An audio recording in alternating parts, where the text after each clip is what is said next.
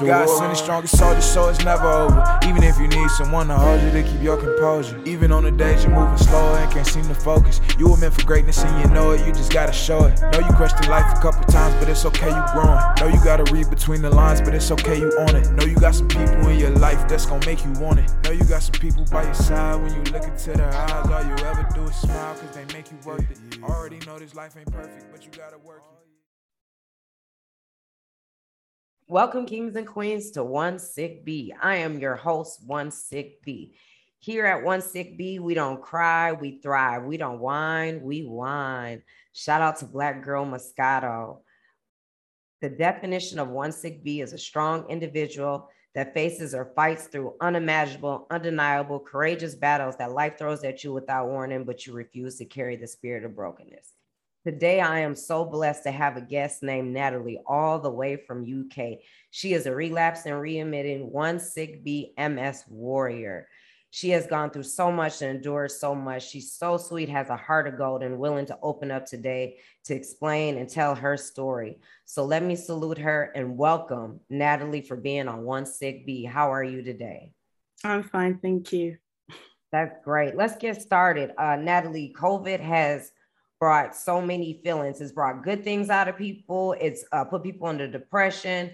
Um, people have came up with wonderful uh, things to incorporate in the world during COVID, and then also uh, kind of for COVID for me. Part of it was like, hey, this is my reality. So I kind of sat back and laughed at people who were going crazy just for the simple fact when we go through these autoimmune diseases, we spend so much time kind of isolated within our own self. So for yeah. people to panic that they have to spend time with their self, kind of it wasn't funny, but to me it was because I'm like, hey, like, come on now, like, is it that bad?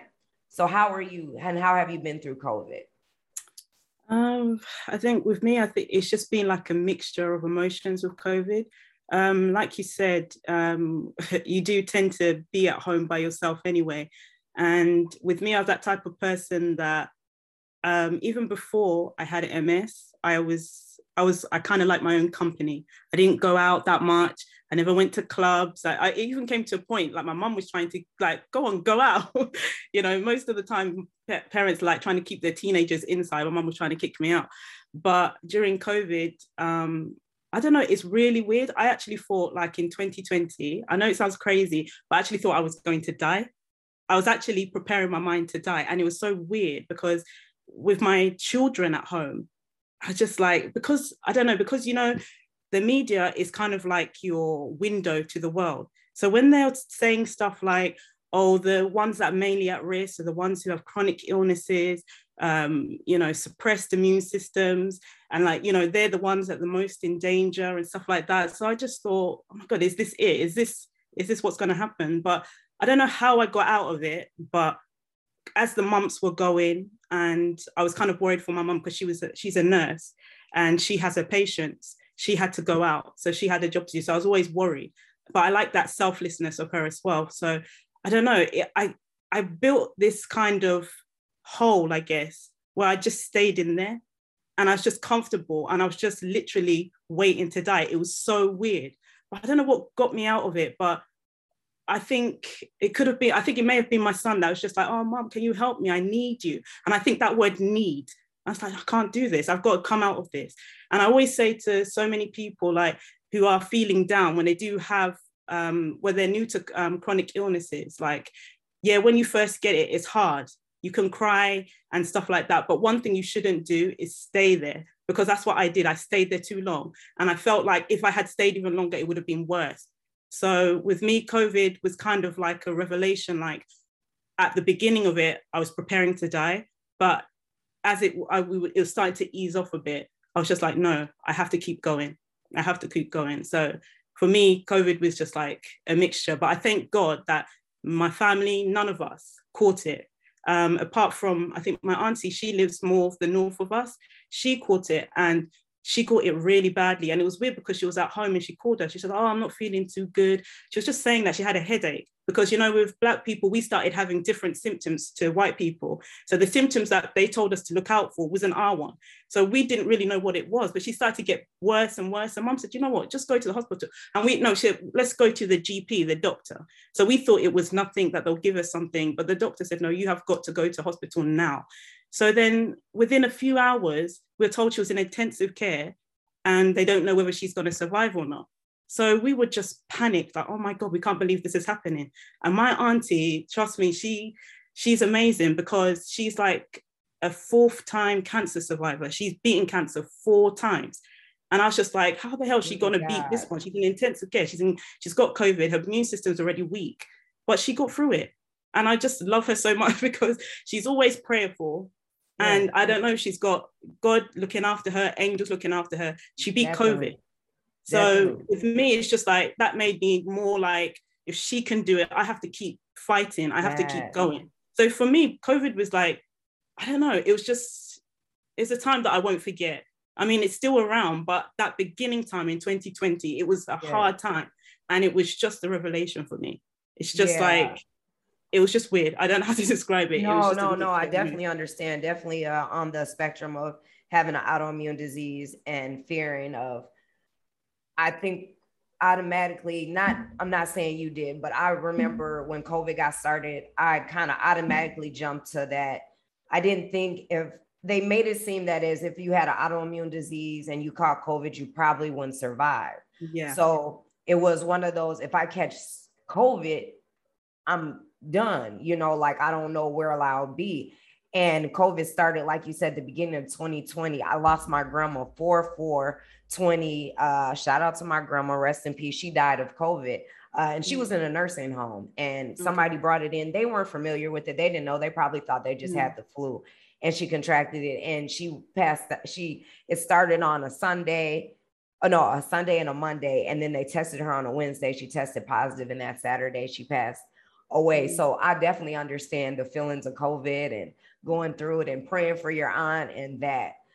But today I want to talk to Miss Natalie about this relapsing, readmitting multiple sclerosis, strong warrior, African American queen, all the way over there from UK, and tell us when you got diagnosed, what went on, what were your symptoms, and prior to this diagnosis, if you felt that maybe at some point you had it. Um, I think at the beginning, I would say I was diagnosed in 2016 and I felt something was wrong in 2013 just because my arm went numb. But I didn't, I've never heard of multiple sclerosis ever, never heard wow. of it. Only one time, I think at university, um, one of my friends said she had a work friend who had MS. But I wasn't listening properly because we have a shop, like a shopping center called M&S. So that's what I thought she meant. So I was just like, oh no, I don't really like shopping there. I like shopping at Sainsbury's. And she goes, oh no, don't be silly. I don't mean M&S. I mean, my work colleague has MS. I was like, I didn't even think to think about what that was. So I just moved on. I didn't know what she was talking about. But that 2013, when my arm went numb, that was the weird one because I was learning, I was trying to learn how to drive and I couldn't feel the steering wheel. So the driving instructor said, okay, um, maybe get that checked and then we'll see where we go from there. So it disturbed me for a couple of months and I didn't really think anything of it. And around that time, I also got like vertigo. And I've never heard of vertigo before. I just thought something was weird. And I all I knew is that every time I closed my eyes, it made it worse. It just, I just kept, I was like walking like I was drunk because I was on my way home from the shop and I couldn't, it was like I was drunk. I just kept, everything was like tilting all the time. And I remember people coming up to me saying, Are you okay? Are you fine? I'm just like, Yeah, I just don't know what's going on.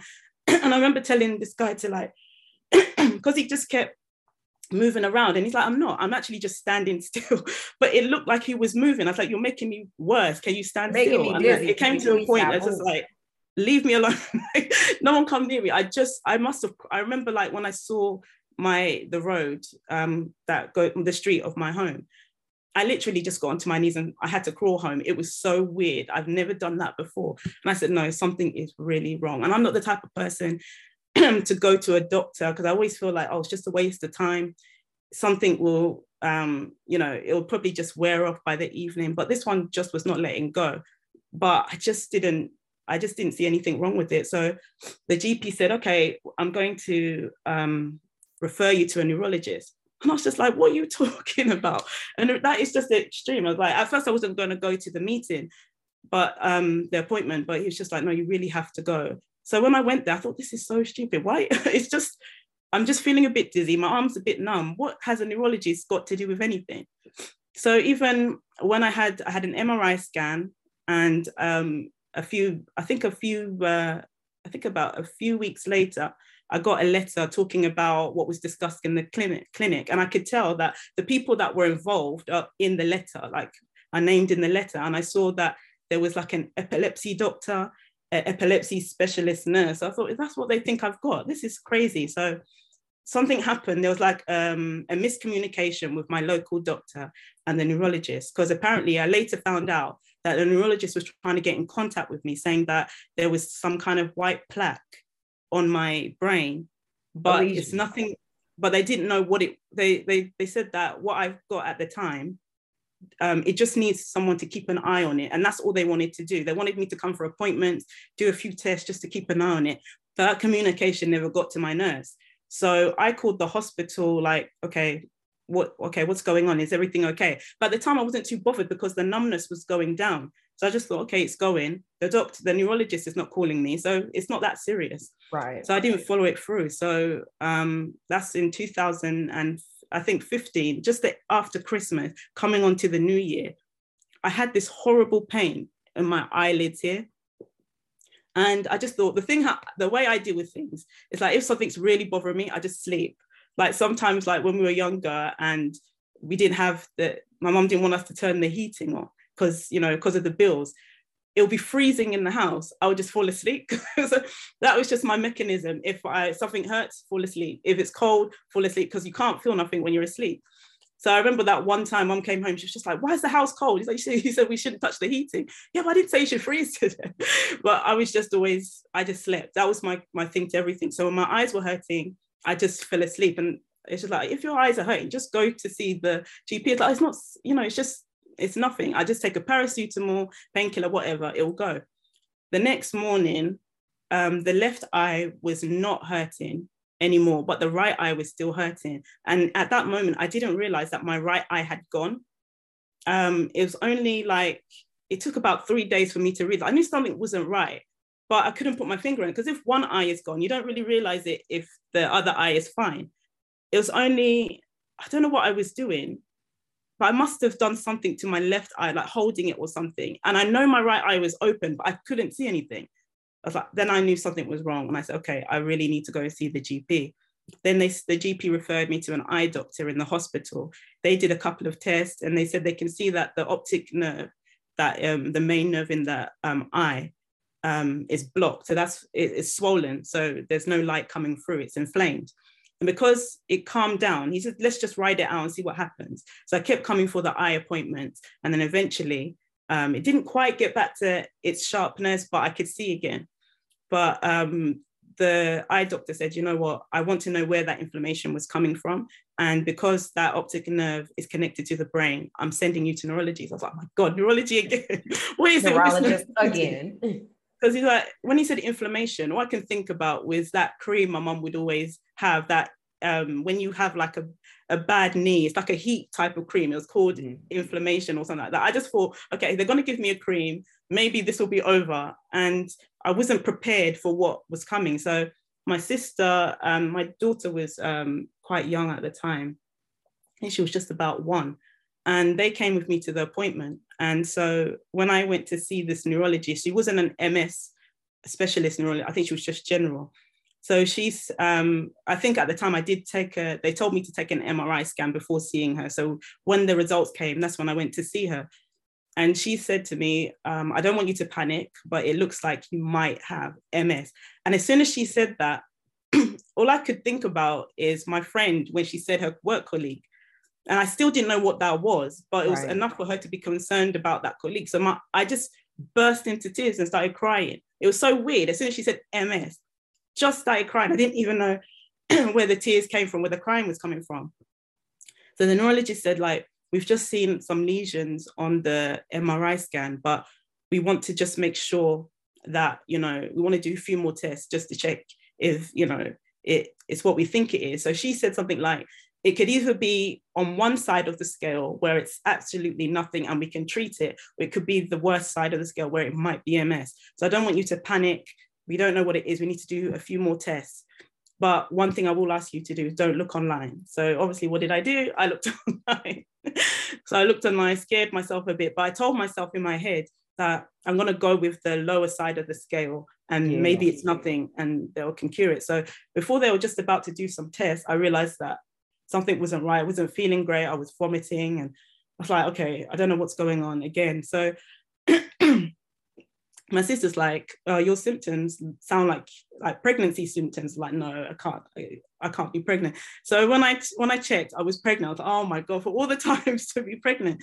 So the only thing they wanted to do like an MRI full body scan with contrast and everything. But when I found out I was pregnant, they could just they just did a head one just for safety because they don't know how the MRI can affect a newborn baby yeah, pregnancy. So they didn't want to take any risk. So they just did the head one.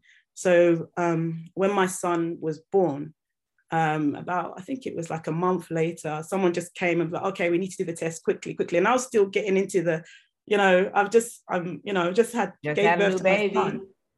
exactly. I don't need this right now. And the lady, I already have something else. Her, like, come on, you know, go to the appointment. Come on. I just, I was gonna actually, I wasn't gonna go. I was just like, yeah. you know, I really don't care what it is. I've got a, a new child here. I need to be at home, but she just kept I, there was something in her voice that she kept calling me she was just like please we just we need to do these tests just to rule it out so i just thought okay in my mind again i was like it's not going to be the worst of it let me just do it so i did the did all these tests i hate this but lumbar puncture i don't know if you've had it but lumbar puncture is yes. horrible. I think anyone yes, yes.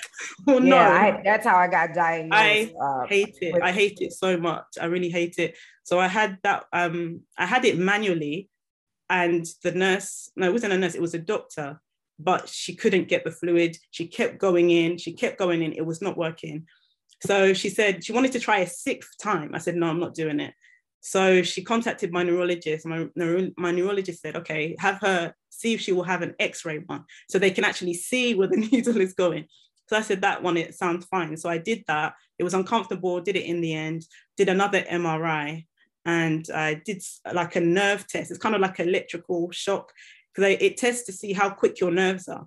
So when you get a shock, your nerves are supposed to move quickly to yeah. the reaction. The replay. But my nerves were were not responding on time to the shock, so they knew that okay something is wrong. So when they put the tests together, they did when they did the other MRI scan, they realized that the, the lesions not only have they become more, but they've spread around the brain and they've now gone to the spine. So they were comparing it from the ones at the beginning of the year to the ones like I've had my son, they're spreading.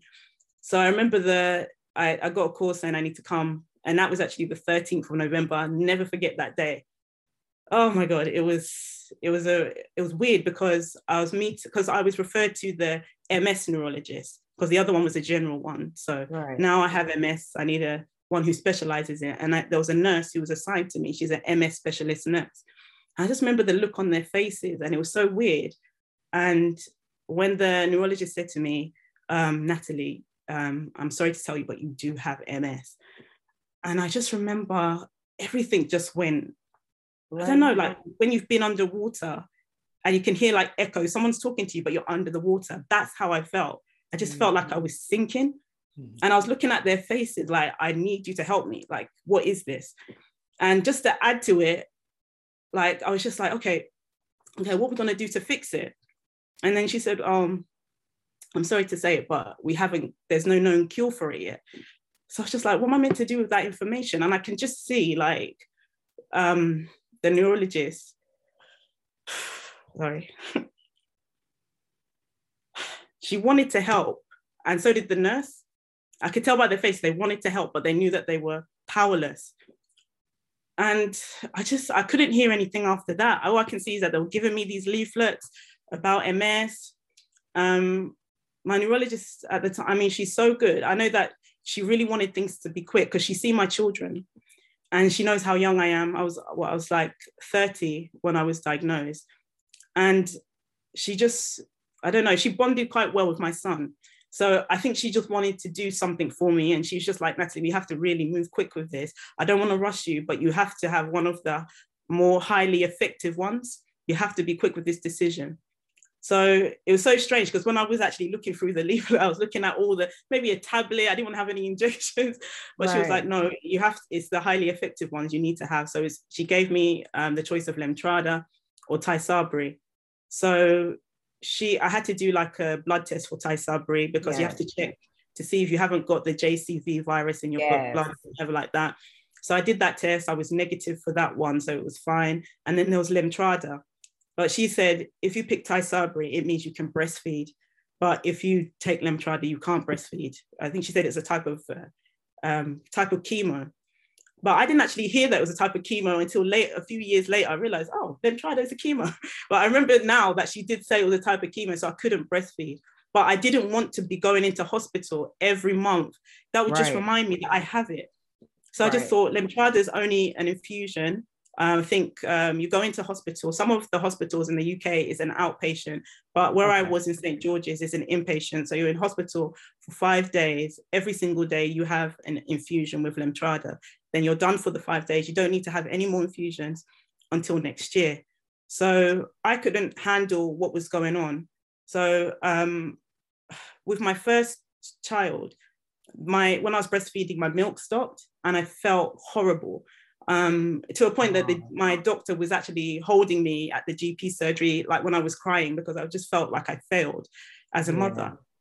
But my second son, it was just like the milk was there and I had to stop. And it's just like she gave me like a month to breastfeed and you know Nurture, wean him off until like a yeah. exactly and then wean him off to a bottle, get used to it. But my son is so good; he got onto the bottle quickly. The neurologist was like, "Wow, I've never seen that." That's before. a blessing yeah but it was hard it was really really hard like i have all this milk and i can't give it to him because it, it's going to be infected with lemtrada so it was a that was a difficult time so i actually um, started looking from because I was living in London. I wanted to move. I didn't want to be in London anymore. So I literally went searching for houses in another city in England, which is Birmingham. Um, and then just took my family, found a, a house, and that was it. Started trying to live a new life, trying to run away from run MS, away from it. thinking clearly that it's inside. I can't run from it. It's inside me. So um, I remember the neurologist kind of trying to tell me not to do that because I don't know anyone in Birmingham. And when you have MS, you have to have family and friends. It's so important to have that support. I wasn't listening. I left. I think I just, just my MS started to deteriorate. I had a neurologist there that was not great at all. Um, he didn't check because obviously when I um, had Lemtrada, I had the second Lemtrada in Birmingham. So when I had that, he signed. Um, actually, he didn't sign his part of the consent form, which I noticed, but I signed it, and um, things started to go bad because they said that with Lemtrada you can get um, a kidney infection. Um, or you can have thyroid problems. I had thyroid problems from Lemtrada a few months after my second one. Um, but I had the kid, I had like a kidney problem. And I did not know that, but my urine test would have shown that. And I take them every month and my blood, and he's meant to check them. Um, I remember coming close to the time when I almost, well, I did collapse. I had a breakdown because I was in so much pain. I went to the hospital. My MS nurse told me, okay, give me a urine test. She saw that there was an infection, said, oh, go home. And if we need you again, we'll call you back. She didn't call me back a week later. A week later, it got even worse. That um, I took my painkillers more than I should have done. But um, they said that you could go up with your painkillers, but you have to gradually go up. I took the whole thing. And um, some of my relatives that were visiting said it doesn't make sense to take 12 tablets in one go Every don't you find that weird? He goes, no, but this is the limit. This is the limit I can take. I said, it's not an overdose. This is the limit. So it should be fine. I go, no, no, something's not right. I was 12 tablets at night, 12 tablets in the morning in one go. And I didn't think anything was crazy because I thought, well, it's working. I don't feel that pain anymore. My son's nursery teacher at the time was like, you really do not look great. And she just said, You look like death. Walking around, you look like death. My face wasn't the same. My face was swollen. I didn't see anything wrong with it. I don't care how I looked or how I, I felt like I didn't I just remember um, the third day, um, I took another 12 tablets and then I went to sleep. And it was so weird. I thought I couldn't wake up, but I was awake inside. My eyes were closed, but I couldn't wake up. And I was like, if you want to wake up, you can get up. But it's weird. I was trapped. I couldn't yeah. get up, but I was awake. It was yeah. so bad. And I don't know what happened, but my kids was like, "Mommy, mommy, wake up, mate, wake up!" And uh, all I could, um, I don't know, I couldn't. Something woke me up, and all I can see is that everything was moving. And I was telling my daughter not to come close because her voice was getting louder, and I'm sure she wasn't that loud, but she, as she got closer, it was weird. I think I was hallucinating, and I was trying to say, "Call the ambulance." And my uncle was there, and I was telling him, "Please and the words wouldn't come out my mouth. So it's like, what's wrong? What do you want me to do? And I couldn't say it. And then yeah. I think just a little bit of energy, I said, call the ambulance. And then they took me away. And I thought, okay, it's because I took too much of my medication until the, a, it was a general um, medicine doctor said, he started asking me if I was taking drugs, if I was like taking recreational drugs or stuff like that. I was like, no, I haven't, I'm not that type of person. I don't take drugs like that. It was just that I took too, I just took the too much of my medication all at once. And he said, Do you know that your kidney, you had a acute kidney failure? And I was like, How no, I'm in here because I took too much medication. So no. So that's why he was asking me all those questions. Like I had to stay in hospital for two weeks while they give me fluid, loads and loads. I had to drink loads of water. They had to put fluid in because my kidneys were literally on the brink. And he said, if you had not come in any later, it could have been dialysis. So I was just like, I didn't realize. And I and I realized then that so the doctor said to me, um, you take urine and blood for your MS to be observed. I can see that from your notes but and he showed me on the computer your kidneys were declining from May all the way. No, he said from I think March all the way until I came here. It was getting worse, and the worst ones were May and June, because um, I went into hospital late June, early July. And he said, why wasn't this flagged up? And I thought about it. My neurologist, you should be checking those things. So immediately I sat my neurologist. I said, that's it. I don't want you as a neurologist anymore. And then when he found out I was in hospital, he tried to come and see me. The nurse came and said, "Oh, um, the doctor wants to come and see you, see how you are." I said, "No, I want a new, I want a new doctor." Now that I'm in hospital, now he wants to see me. When I was in pain, all he told me was increase your medication. You didn't want to come and check me, even though you know there was an infection in my urine. So I, I sacked him. And then when they wanted to replace me, uh, you know, these doctors, most of the time they're friends. So he came up and he said, "Oh, you, I, I don't mind um, being your new neurologist if you'll have me, but you do realize that um, it wasn't a fault on your neurologist's part because you knew that I swear I was going to hit this doctor. he said you knew the risks of Lemtrada when you took it, and that's what made me angry. And I said, yeah, I knew the risks, but you knew, but the risk was in the sense that you were meant to be checking me every um, my blood tests my urine. If something was wrong, that's where you come in. That is where you come in, and you didn't. So I did my part by coming and doing the checks, but you didn't do your part by checking. And he tried to say, oh, that wasn't the case. You know, when someone's trying to tell you that's not true, but I've seen it on the computer. The right. general medicine doctor just showed me the decline. And he and I said, have a look at the computer, look at how my kidney function was declining. And he's like, oh no, he you see that he wouldn't have got those results until and he got the date wrong he said that he wouldn't have seen the, the results until June. I said, well, he would have seen the May results, and the May results showed the decline, the worst. And he was like, oh no, it's not like that. Oh no, he just tried to make excuses. Do you feel um I, over there uh, in the UK? I'm not familiar with how. Uh, do you feel that um being an African American female that mm-hmm. they weren't as advocate and I'm not advocate, they weren't um, as detailed and wasn't on top of their job as much. Do you feel like it had something to do with being a minority, or no, you just feel like they were just crappy doctors?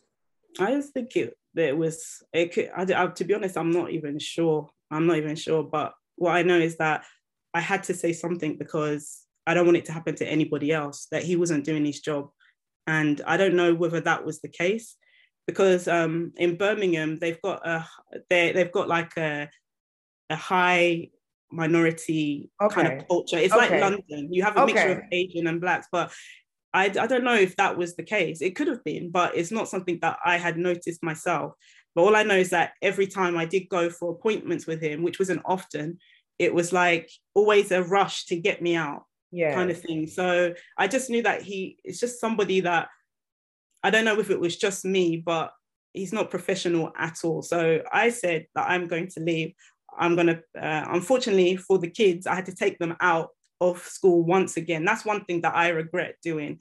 Is because I was in my own thing. I wasn't thinking of them. Yeah. So taking them out of school, away from their friends. Now they've settled, they've made new friends, and I'm taking them. We're going back to London. Um, luckily, my neurologist, she was happy to have me back on her service because everybody is different because they have so many different patients. So you have to wait to see who's available. As soon as she heard that was coming back, she said, "Yeah, fine, put her back on." Same with my MS nurse as well. So I was kind of ready for the "I told you so" Yeah. dance. So if, Yeah, she, if my neurologist awesome. was going to do that, I would have sat there and I would have taken it. But she didn't do that. She was just she told me like how brave I am. She understood that why I I felt the way I needed I, I did and why I needed to go. She's just happy that I'm back.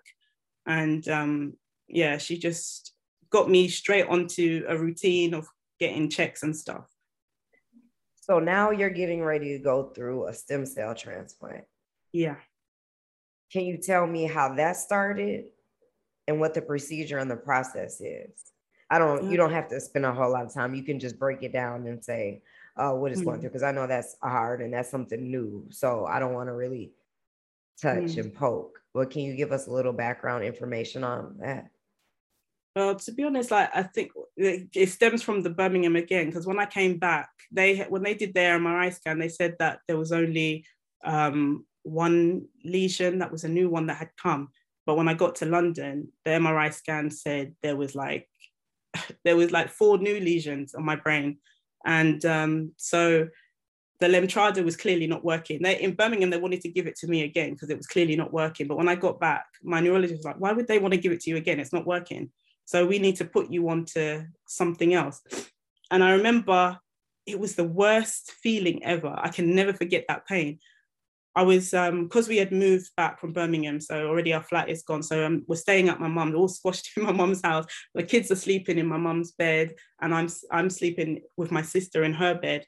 And it woke the worst pain woke me up at night on my left calf. I was asleep, and I think it was like five in the morning. I screamed like I literally felt like something was in my leg and was cutting it with a chainsaw. It was the worst pain I've ever experienced in my life. And I screamed. My mom quickly came. And one of the things I was worried about, I don't want my kids seeing me in pain. That was one of the things I didn't want. So my mom was like, okay, crying the pillow, screaming. I was just literally biting this pillow. So mom was like, Sharon, call the ambulance, call the ambulance. Um, when they came, the kids were sleeping because I was just like, hurry up so I don't have to scream. I just Right. really need it was the worst pain ever. It's like someone is Yeah. cutting off your leg and the pain would just not ease. You know, some pains it is painful, it kind of comes in waves. This one was just constantly just, I was just like, I would rather someone cut the leg off. It was that bad. Yeah. And the ambulance came and they were slowly trying to get me to come into the, the ambulance van and everything. And I don't know what it, I think one of the people that were moving me moved me a bit too quickly and my leg and I screamed the whole I screamed the whole street down. All the neighbors I could hear the windows all open. I screamed the you know screamed the, the place down. So when I got to the hospital um, they gave me liquid morphine for the pain and that made me sleep. So when I got up they said okay um, we, they didn't think it was anything MS I told them I had MS, but I didn't know if it was that because it was my right side that always gets attacked, never my left. So I didn't think it was the MS. So um, they said, okay, you're good to go home, have some codeine. Um, when the um, morphine wears off, have codeine. So, so I was getting ready to go. I just wanted to get back to my kids. Then all of a sudden, I fall from the bed. I was like, what the hell? So I got up holding the bed. I couldn't move my legs. I was like, what is going on? And my sister was um, called the the doctor and said, "Oh, my sister, she she can't move her legs." And she goes, um, "You know, if you cannot move your legs, you're not going home." And I said, "Well, I can move my leg. I don't know what's going on. Maybe I just need a minute. Maybe I don't know a reaction to the morphine or something. I cannot move my legs." So she gave me crutches, and I swear the frustration. I just wanted to get home. to my children and I could not move my legs. So she said, I'm sorry, I'm going to have to admit you. So I said, please just give me just one.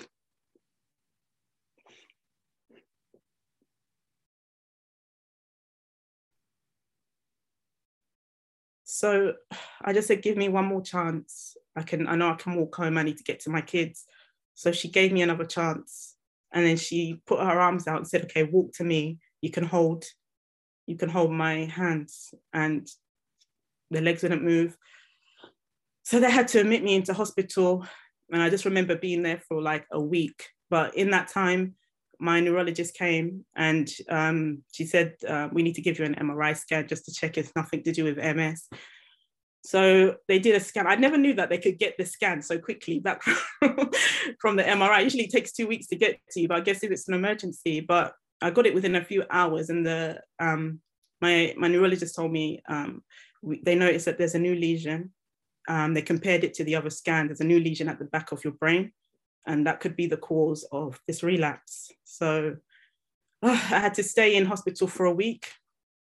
They gave me a physio to help me walk because I had to learn how to walk again. Um, the physio was just like, I've never seen anyone so determined because he thought I was going to be there for at least three weeks. But I was only there for a week. I managed to get my, I had to get back to my kids. That was my spirit. That was my motivation yes. because my kids came to visit me and that cry, like my son, he never says to you, like, he's very good at hiding his feelings. So he yeah. just hugged me and said, Mom, I hope you get better. And he's just small but my daughter, like, oh my god, yeah, she's just crying the whole time. Mommy, I want you to come home. So much that it made like my stepdad. I never seen my stepdad cry, but it made him cry. See my daughter want me home so much.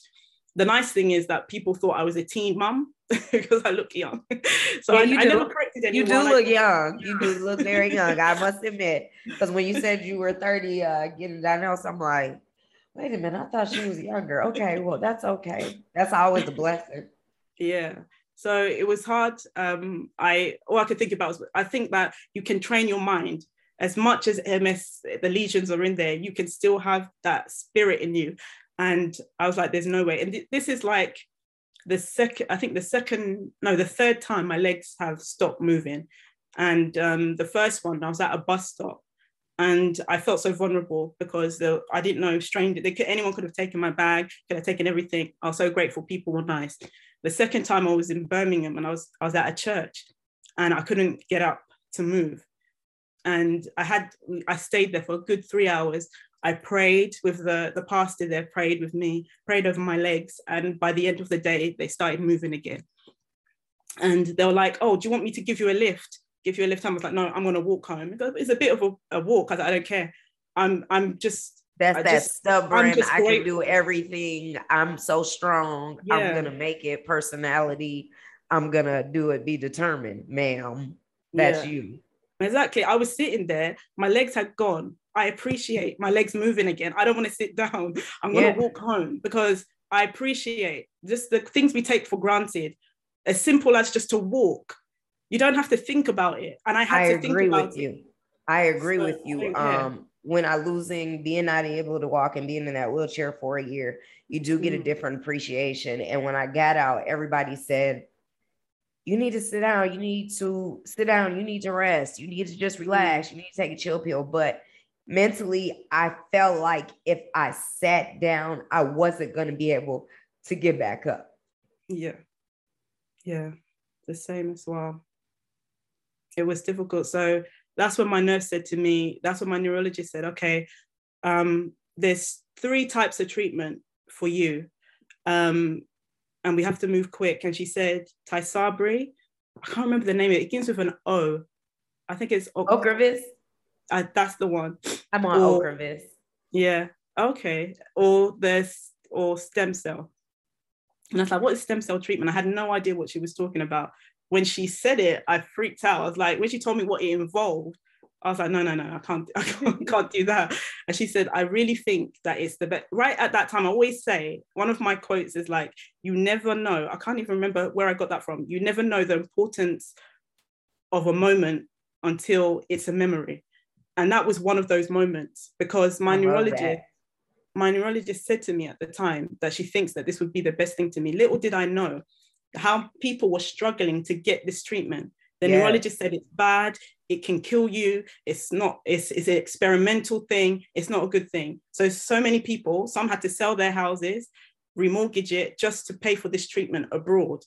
I have an MS, I have an um, neurologist who is fighting for me and said, "You have, I have your medical records. Just say the word. I'll take it to the. There's this meeting called uh, I can't remember. It's called multi." Uh, disciplinary meeting where all these neurologists, everybody involved in stem cell, come together in, the, in London and discuss your case to see whether they're going to Okay. fund it on Right. the NHS because it's all about funding. So you have to be a candidate. You have to be, and they have these strict criteria. And my neurologist said, I believe you meet that criteria. Just say the word, and I'll I'll do it now. So I wasn't sure about this treatment. So I was telling my mum about it. My mum instantly said, You should do it because anything to do with stem cell is a healing, it's a blessing, it's your own stem cells. Your body will be healing you. So definitely think about it. All my family was saying, you know, if this means that if it does, there's no guarantees it will work, but if it does work, it means I can live a, a normal life without symptoms Healthier. of MS. So um, I said, okay, I'll, I'll do it. So my nurse um, got all my notes together, was going to go to the meeting. The meeting got cancelled. We had to go in lockdown, COVID. so I was actually meant to have it March 2020, but because of COVID, we didn't. So she put me on Tysabri because my MS was out of control and something had to stop it. So I got tested again for Tysabri. This time I tested positive for the virus, but it was a low positive. So I said, that's okay, you can still have it. So I was on that for a while. Then when COVID started to calm down a bit, my neurologist said, I'm going to put your case again. Is that okay? And I said, that's fine. Um, this time I had two neurologists saying, yeah, um, they came together. Before it was one, then I had two that went to the meeting on my behalf. And they said, yeah, they've approved it. So now I'm at this stage now, I'm halfway through the transplant and I'm now waiting for the second half, which is a bit more intense because there's a lot more chemo. And the whole idea is that it wipes out your immune system that is infected with the, the cells. I think the T cells that are, that are infected with the MS kills them all off till your immune system is close to zero. Then they put your stem cells back because they collected my stem cells on the first half. So um, they said they needed 4 million stem cells and they ended up getting 9 million from me. So that was even That's better. blessing. Yeah, so it's all, all my stem cells are frozen in a special clinic somewhere in the country. And so um, when I go through the second part, everything will be killed off. Then they put my stem cell, they call it a stem cell birthday. It's kind of like they call it like a, I don't know, the medical stuff, they seem to get so emotional about it because it's like yeah, they it's a start calling it, oh, it's your birth, it's your new birthday now. Forget your about real- the, your birthday, rebirthing. it's a new one. Yeah, it's a rebirth Rebirth your, your stem body. cells, exactly, your stem Yes. cells are going in there. It's a rebirth. They're going to save you now. They're going to be the new, um, all your platelets and stuff like that. Yes. These cells are going to make the new ones. No MS. So that's that was the whole idea of it. And so many people they've had it for years. They said the MRI scans are fine. Um, even the lesions have sh- um, shrunk because it, it gives your body time to heal. Because right now your body is attacking you. You may not be able to feel it, but it's attacking you right now. So when you have the stem cell treatment, you're no longer getting attacks. Your body can now heal because every time you get attacked, it depends on your age. Because obviously, the younger Yeah. you are, you're fighting more. Your immune system Yes. goes down as you get older. So when you take these, when you take these um, horrible cells away, then your body finally can now repair. Because every time you get attacked, your body repairs, attack, repairs. And you know, it gets to a point that it won't be able to do it anymore. And that's why some people, when they have a relapse, they have damage. Unfortunately for me, I had muscle damage in my right leg. So I use a cane to walk around with. But I'm in the hope that it, because they said it's just, they call it um, a non guaranteed bonus, but sometimes it heals the damage that's been done. But mm. it's not guaranteed to do. But some people have realized that the damage Right. that they have, yeah, because that's why they want to have a certain criteria if you if you have MS, because they know that you can benefit better from it Like you can have it any type of person any kind of ms you can have it but it can't help you with the damage so sometimes that's why they have that strict criteria so i'm hoping and i'm praying to god that i'll feel amazing i'll have that feeling back in my I'm- right we're gonna leg and my arm. prayers I out won't to need you. a pain i'm just i'm so hopeful for it Yeah, I know we're it's a scary healing process. prayers, healing Yeah. angels your way. Definitely healing prayers. Uh, they had brought it up to me at one point because of the primary okay. progressive. And yeah, I can be honest, I kind of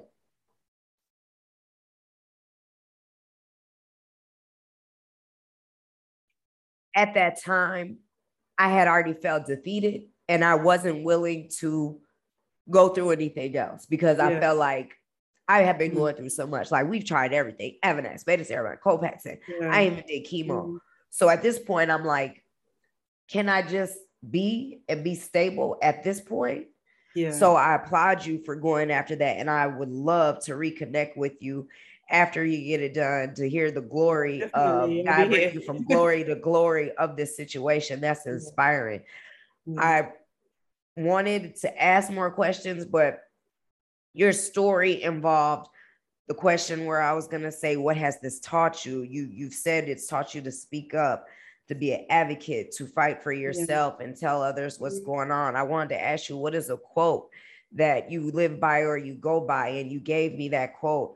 Mm-hmm. Um, I wanted to ask how your family and your friends um, reacted to this, but in your story, you show inclusiveness and support and love, which is a blessing because many don't have it. That's why they have to have, yeah. uh, we have to, as advocates, you and I have to fight and speak up to let people know that they're not alone because you it's can true. feel alone mm-hmm. and it's a very lonely feeling at times because yeah and to be honest i have room. lost i've lost friends and family because it not all of were supportive like family that i considered family as i was growing up when i was little yeah. haven't reached out they know i have ms even my own like my biological dad i know that i don't know our relationship is estranged but he told my older sister that he's heard that i have an illness, but he's waiting for me to call him and tell him because he's never been really at so i just thought as a mother myself maybe i wouldn't understand if i didn't have children but i have children but i'm not going to sit there and wait for my child to tell me that they have i feel the same way i, I feel yeah. the same way I, my mm-hmm. stepfather was very active in my uh, biological father uh, i don't know if he necessarily understood or mm-hmm. um, maybe he didn't know how to connect with me on yeah. that level, you know, because of, like you said, past history. So yeah. we kind of figured it out. Yeah. We, you know, so you work through it. And like you said, as a mother, you can't imagine not being present, yeah. not attending to it, not being the first one your child sees, not being the one that's by your child, holding your child's hand through it and being supportive with the kids and mm-hmm. grandkids. Uh, yeah. Uh, so I definitely understand, and I, I understand the loss of friends because what we go through, some people don't understand, not willing to understand, or even feel like it's taking up their time of their day mm-hmm. and they exactly. don't want to understand. So obviously I believe that God takes people out your life for a reason, mm-hmm. and He took them out your life for a reason because you have a good spirit, a good heart, and you mm-hmm. really do not seem, and I truly believe you are not the person that will walk away from a friend during a hard time. You would be the one right there next to them. I love that you're advocating for yourself.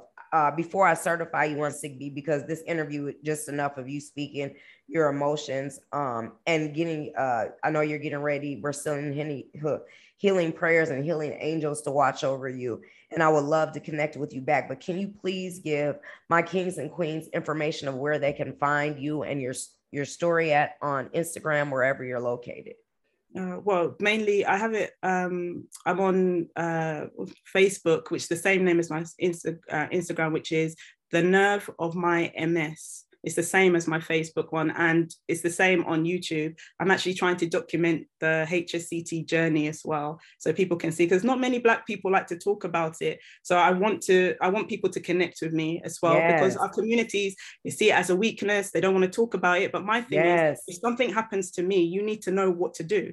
Because yes. I saw what happened to my grandmother. She died in Ghana. Her uh, my step grandfather didn't know what to do. She had diabetes. All he needed to do was give her something sweet and she would have been alive today. The education is so important. And our people like to hide in their corner. Oh, it's a yes. weakness. Don't talk about it. Just pray over it. It'll go away. Yeah. You have to know. That's why I'm putting it out there. That's why I'm coming forward. People need to know. Our community needs to come out. Some people are like, oh, uh, you know, black, we go through stuff as well. It's not just about Selma Blair talking. I go, yeah, yeah but Selma Blair has come out there are some black celebrities out there who have MS. They have not come out. So you can't be upset You know, they didn't come out. We have to speak more. We need to show our faces more. Doctors, uh, which all this MS medication, were treated through white biology. They don't know how it affects a black person. We don't. They they didn't even think that it affected black person, black people at some point, so they weren't testing yes. for us. So we have to come forward. We have to go to trials. We have to go to researchers. We have to do these stuff to make ourselves known. And that's why I'm coming forward because I'm tired of hiding. We have to show our faces more. That's the only way. Come forward. We can't complain.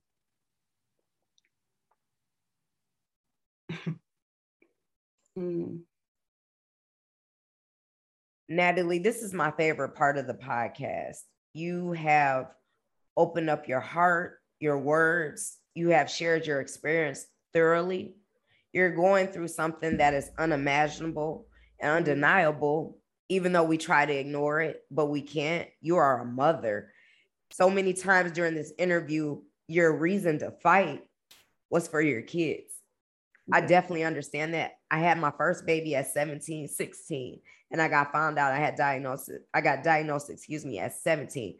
She was the reason I fought. I had another baby back to back at 18, and he became an even stronger reason for me to fight with them too. So you being selfless and willing to speak up and even to document these intimate moments. Uh, mm. I just thank you for just coming on here and telling your story unapologetically, unfiltered. And I want to certify you as one sick B. The definition of one sick B is a strong individual that faces or fights through unimaginable, undeniable, courageous battles that life throws at you without warning.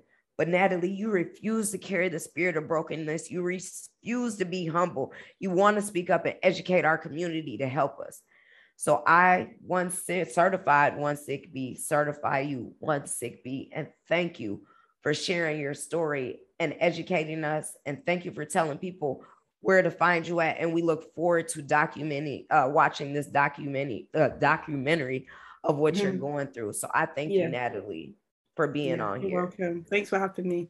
yeah, it was a blessing. Uh One Sick B can be found on Facebook.